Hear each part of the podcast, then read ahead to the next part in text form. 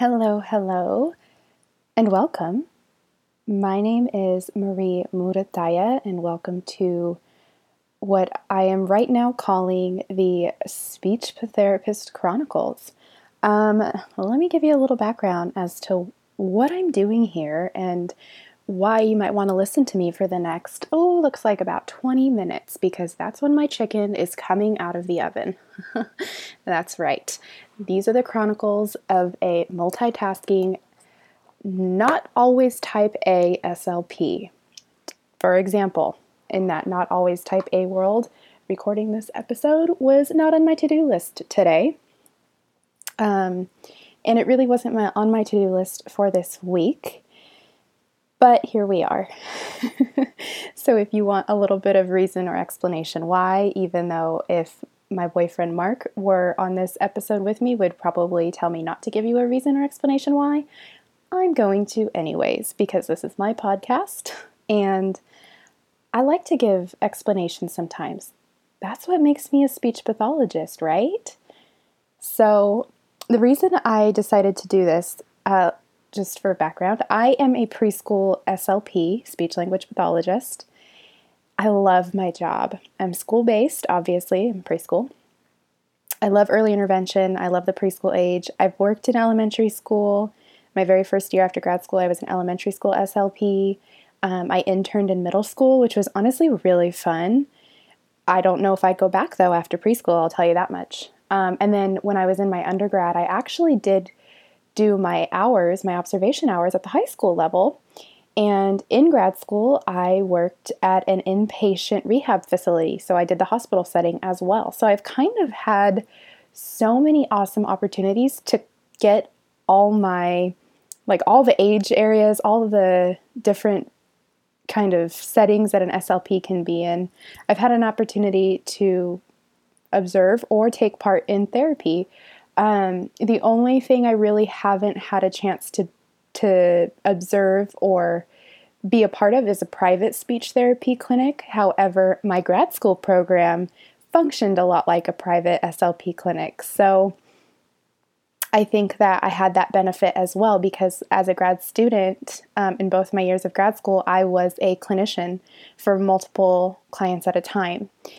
And that was an amazing experience. And I can't I can't speak to it enough. I went to the University of Redlands. Go Bulldogs.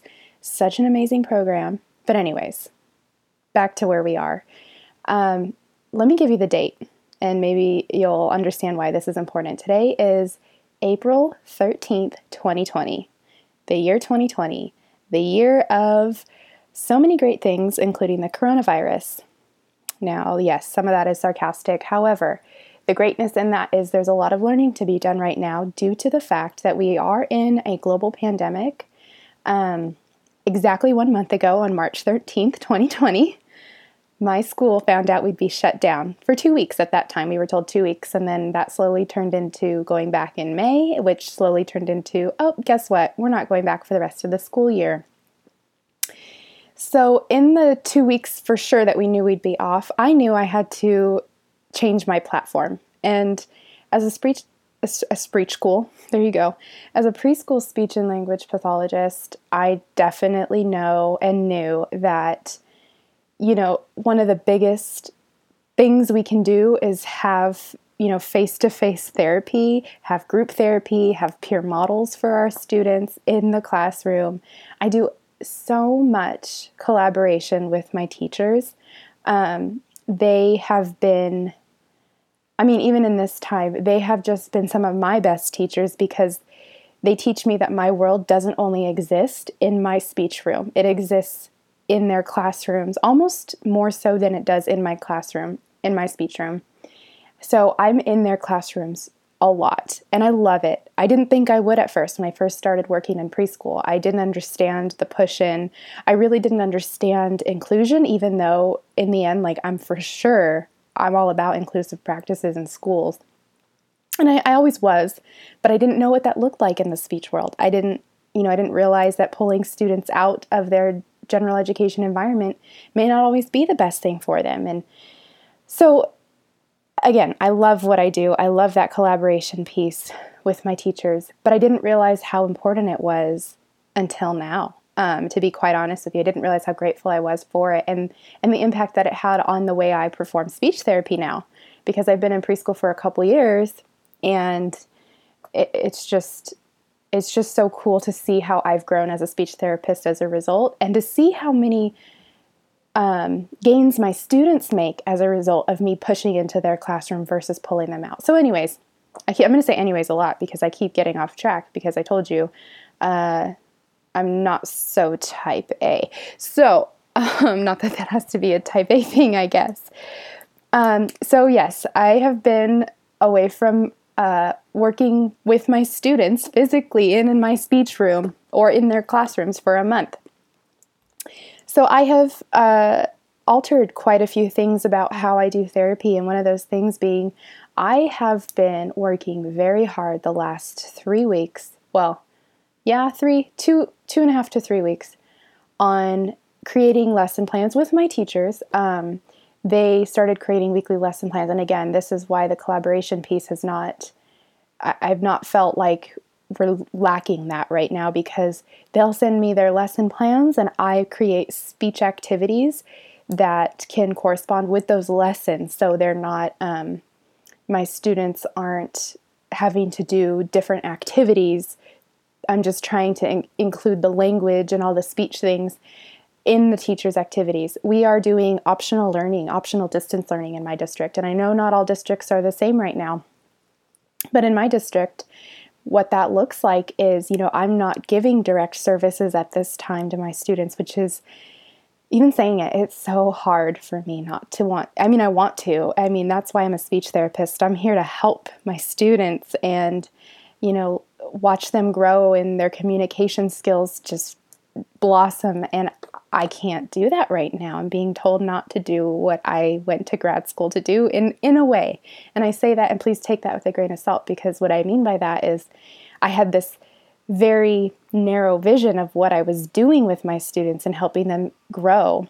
And even though I have a hold on their services right now, doesn't mean I can't help them and I can't service not service them, but I can't support them at a distance. And I've learned five key things. There's definitely a lot more, but I'm going to go over five key things that I learned.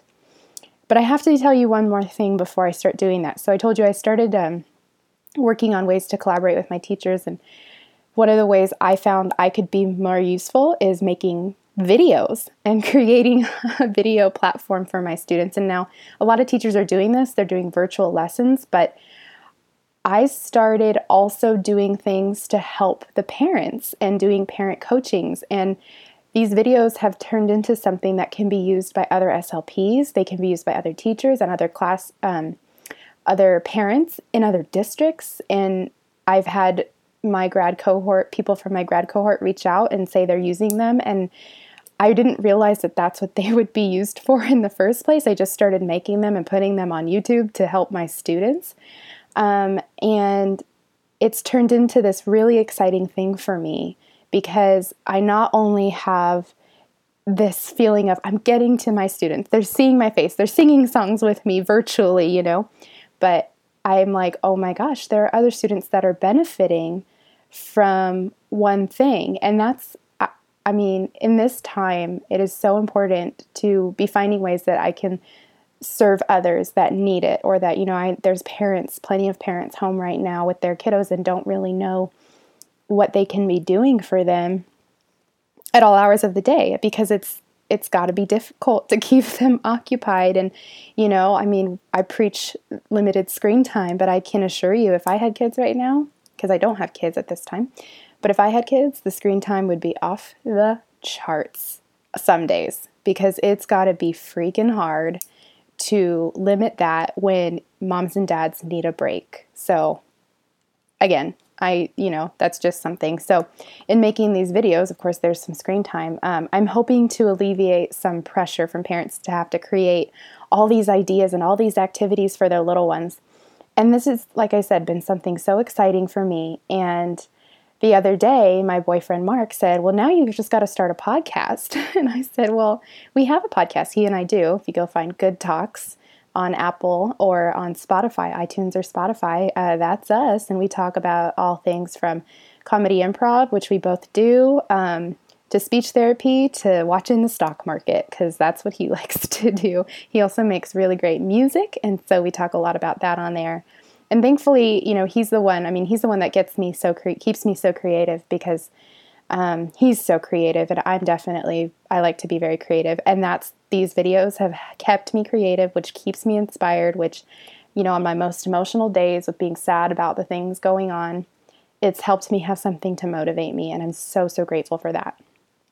Um, so i'm going to go into five things i've learned in kind of shifting my perspective in the last month now i'm realizing as i wrote these things out for this podcast i realized these aren't just things that you would need during a global pandemic. These are things I'm going to take back to my speech room.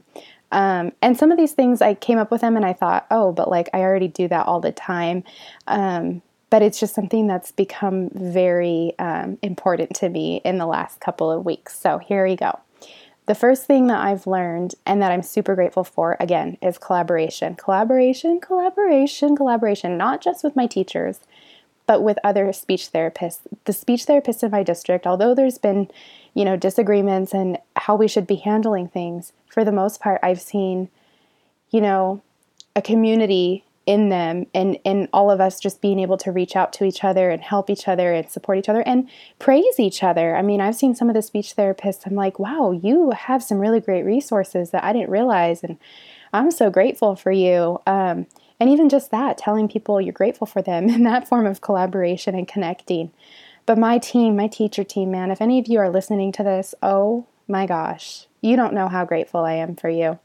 Um, I try to tell you guys all the time, but um, you guys really, you've really kept me so inspired. And making my YouTube videos or my lesson plans could not be done without the vision you guys have given me. So, and that happens, I mean, that's true any day, you know, shut down or not. When I plan for my students, I'll go into the classrooms and I'll, you know, try and sit in on the planning meetings and come up with the appropriate vocabulary because I know what the theme is in the classroom. And if I'm going to do a center, run a, run a classroom center, I make sure it corresponds with the theme. And oh my gosh, can we talk about how sad I am that I don't get to do my last two centers with my students for April and May because I had some freaking amazing ones planned? Anyways, that was my moment. I'm over it, kind of.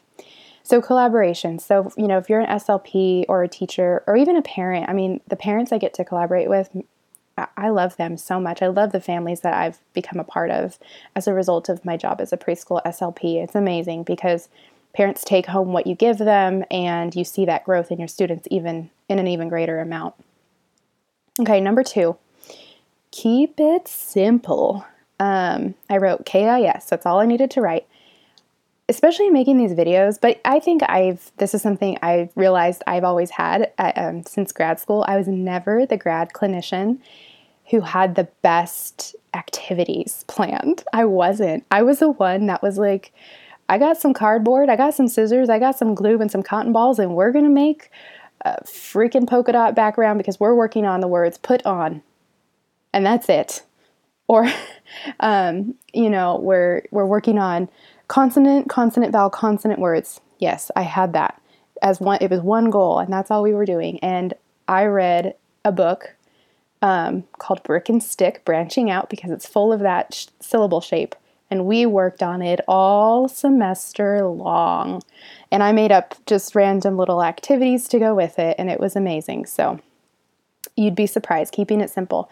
Um, but even now, like with my videos, I'm the whole point of my videos right now is to give parents uh, activities or ideas of how to do activities with their kids with things they have at home. I'm not, you know, I wouldn't expect or ask them to go out and buy Pop the Pig because that's what is more useful than, you know, getting um, an old cereal box and putting some uh, dried rice in it and shaking it um, and maybe not dried rice that's a really bad example but maybe putting like a couple of different objects in it and working on take in or take out and put in or making up a game with it. I mean i'm talking resourceful here and keeping things simple. I know that probably didn't sound simple because you're having to think of like an activity with a cereal box but you get the point.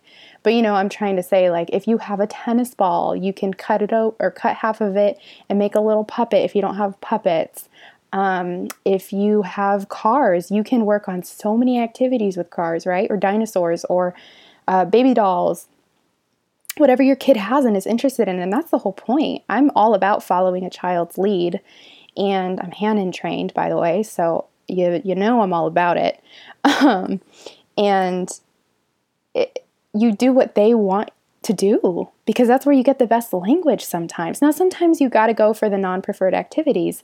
I get that. And I'm all about working on, you know, um, talking about when we don't like something and everything like that. But it's so important to just kind of keep it simple and follow their lead because you're going to get more engagement, more enjoyment, and that's what you want. And that's what I look for in a speech therapy setting. I will tell you if we go the whole session and my student doesn't say a single word, I don't care if they were smiling and laughing and engaged and, and enjoying that engagement the whole time. So it's super important to me, obviously, as a speech therapist, because to me, communication is a lot more than, and I think this goes pretty much for many, if not all SLPs, communication is more than words. Um, and it, it's just so important to have that engagement for and it, the fact that your student enjoys the engagement. Okay, so there you go. That was a nice long little rant. Um, number three, singing is everything. I love it. And what's funny is when I was in high school, I actually took some singing lessons. I wanted to be a singer for like a week and didn't feel like I was any good at it. I didn't feel like I could carry a tune. My younger sister always made fun of me when I would sing to songs in the car. I don't know why.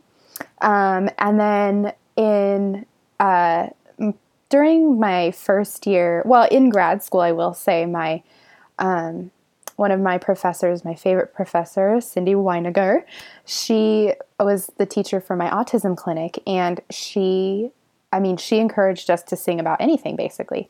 And so, like, I remember making up songs about a ball rolling and be like, the ball is rolling, the ball is rolling, where will it go? Where will it go? And then I don't remember how it ends, but like I just kind of made it up on the spot in one of my sessions. And you do that, you know, repetition of it, you get some language in there, you're talking about functional vocabulary, things like that. Um, but what's really funny is I never thought even then, I was like, but I don't have like, I'm not a good singer. And the fun part is you don't, doesn't matter if you think you're a good singer or not. Singing is still everything because it's fun to stretch your voice and you can do things up high or you can do things down low and you just i don't know you just get so much engagement out of it. Um, and then the fun i told you i i do comedy improv. And so one of the things i got to take a workshop in is um, it was improv uh, singing. And there are actually troupes and groups that do impro- improvised musicals. So they'll get a suggestion and do a musical on the spot for like an hour and a half to two hours, which is amazing. Um, and so after that workshop, Mark, who plays the guitar, and I started. We actually have. If you if you find our YouTube, oh, I will.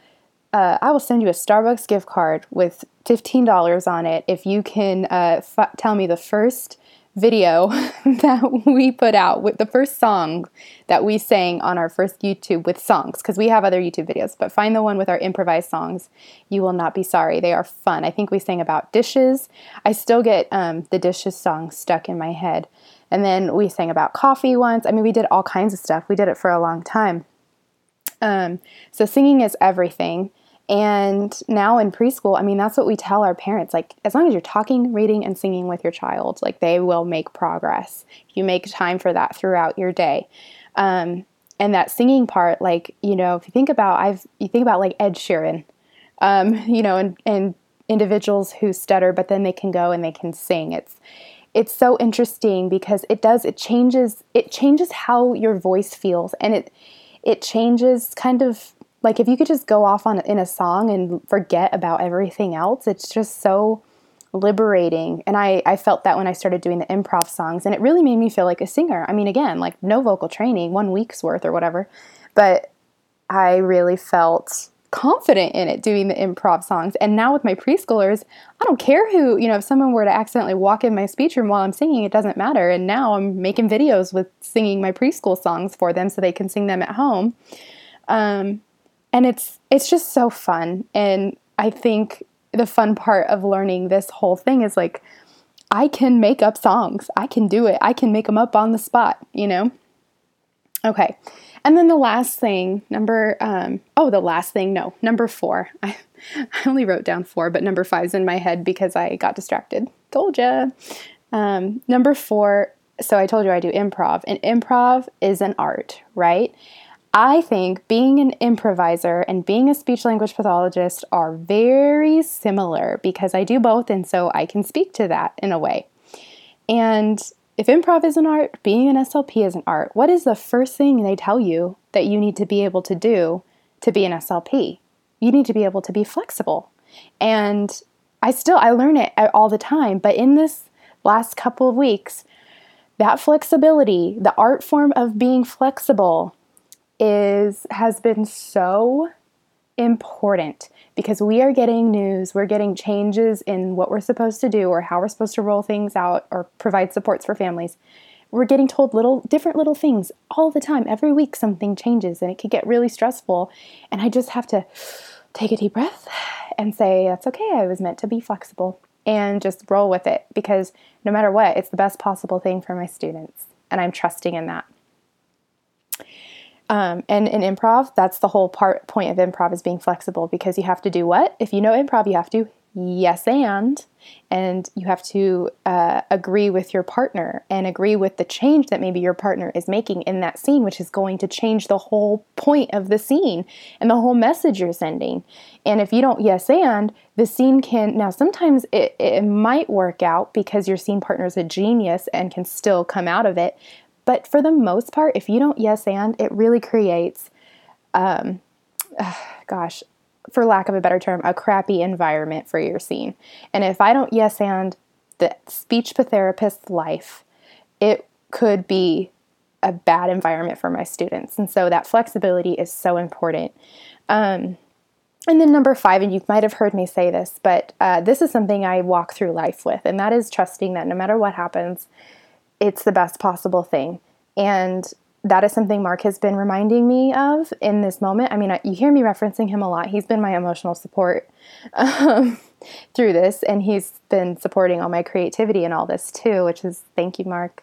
Um, but the best possible thing is happening to me always, and it's happening to my students always. And believing in that has gotten me through. Um, this has been an emotional time. It's been frustrating, but it's also been, there's been so much beauty. I mean, I spent three weeks of waiting for what I was supposed to do, you know, for my district to tell me what to do. And I realized there was so much beauty in that waiting and trusting in the best possible thing because um, in that I've been just able to create these things and be able to connect with new individuals and new SLPs on social media who are going through the same stuff I'm going through, or the SLPs that are working in the hospital still that are scared going to work, and being able to just shout their worth and connect with them. And then being able to connect with my students in this new way makes me realize like, I already knew I loved my job, I already knew I loved my students. But how grateful I am for them and for this career I found. And let me tell you, I'll, I'm going to go into this on another podcast and talk to you about how I became an SLP, but it was not a grand master plan of mine. Um, it kind of just happened, and I'm so grateful for it. It was truly, um, you know, you call it a God thing, a universe thing. Um, it was the best possible thing. And I mean, my heart just soars thinking about how grateful I am for it. Um, but with that, uh, my chicken is just ready to come out of the oven, and I should probably do that before it dries out. So, thank you so much for listening. Um, please, if you have any questions for me, um, any feedback you'd like to give, anything you'd like to hear about, I am I am all ears. I my goal is to have some of of course my friends. Um, Allison, I'm looking at you. Uh, come on here with me pretty often. Um, and, uh, and Jennifer, you too, and Celeste, you too, and Vanessa, you too. Okay, I've name dropped enough. Um, but that is a big goal of mine is to have us on here and be connecting. You know, we're probably gonna have to do it via Zoom for a little while, but that's okay. It's the best possible thing. All right. For all of you listening, again, so grateful for you. I'm sending virtual hugs to you. Um, and I will be talking to you soon. Bye bye.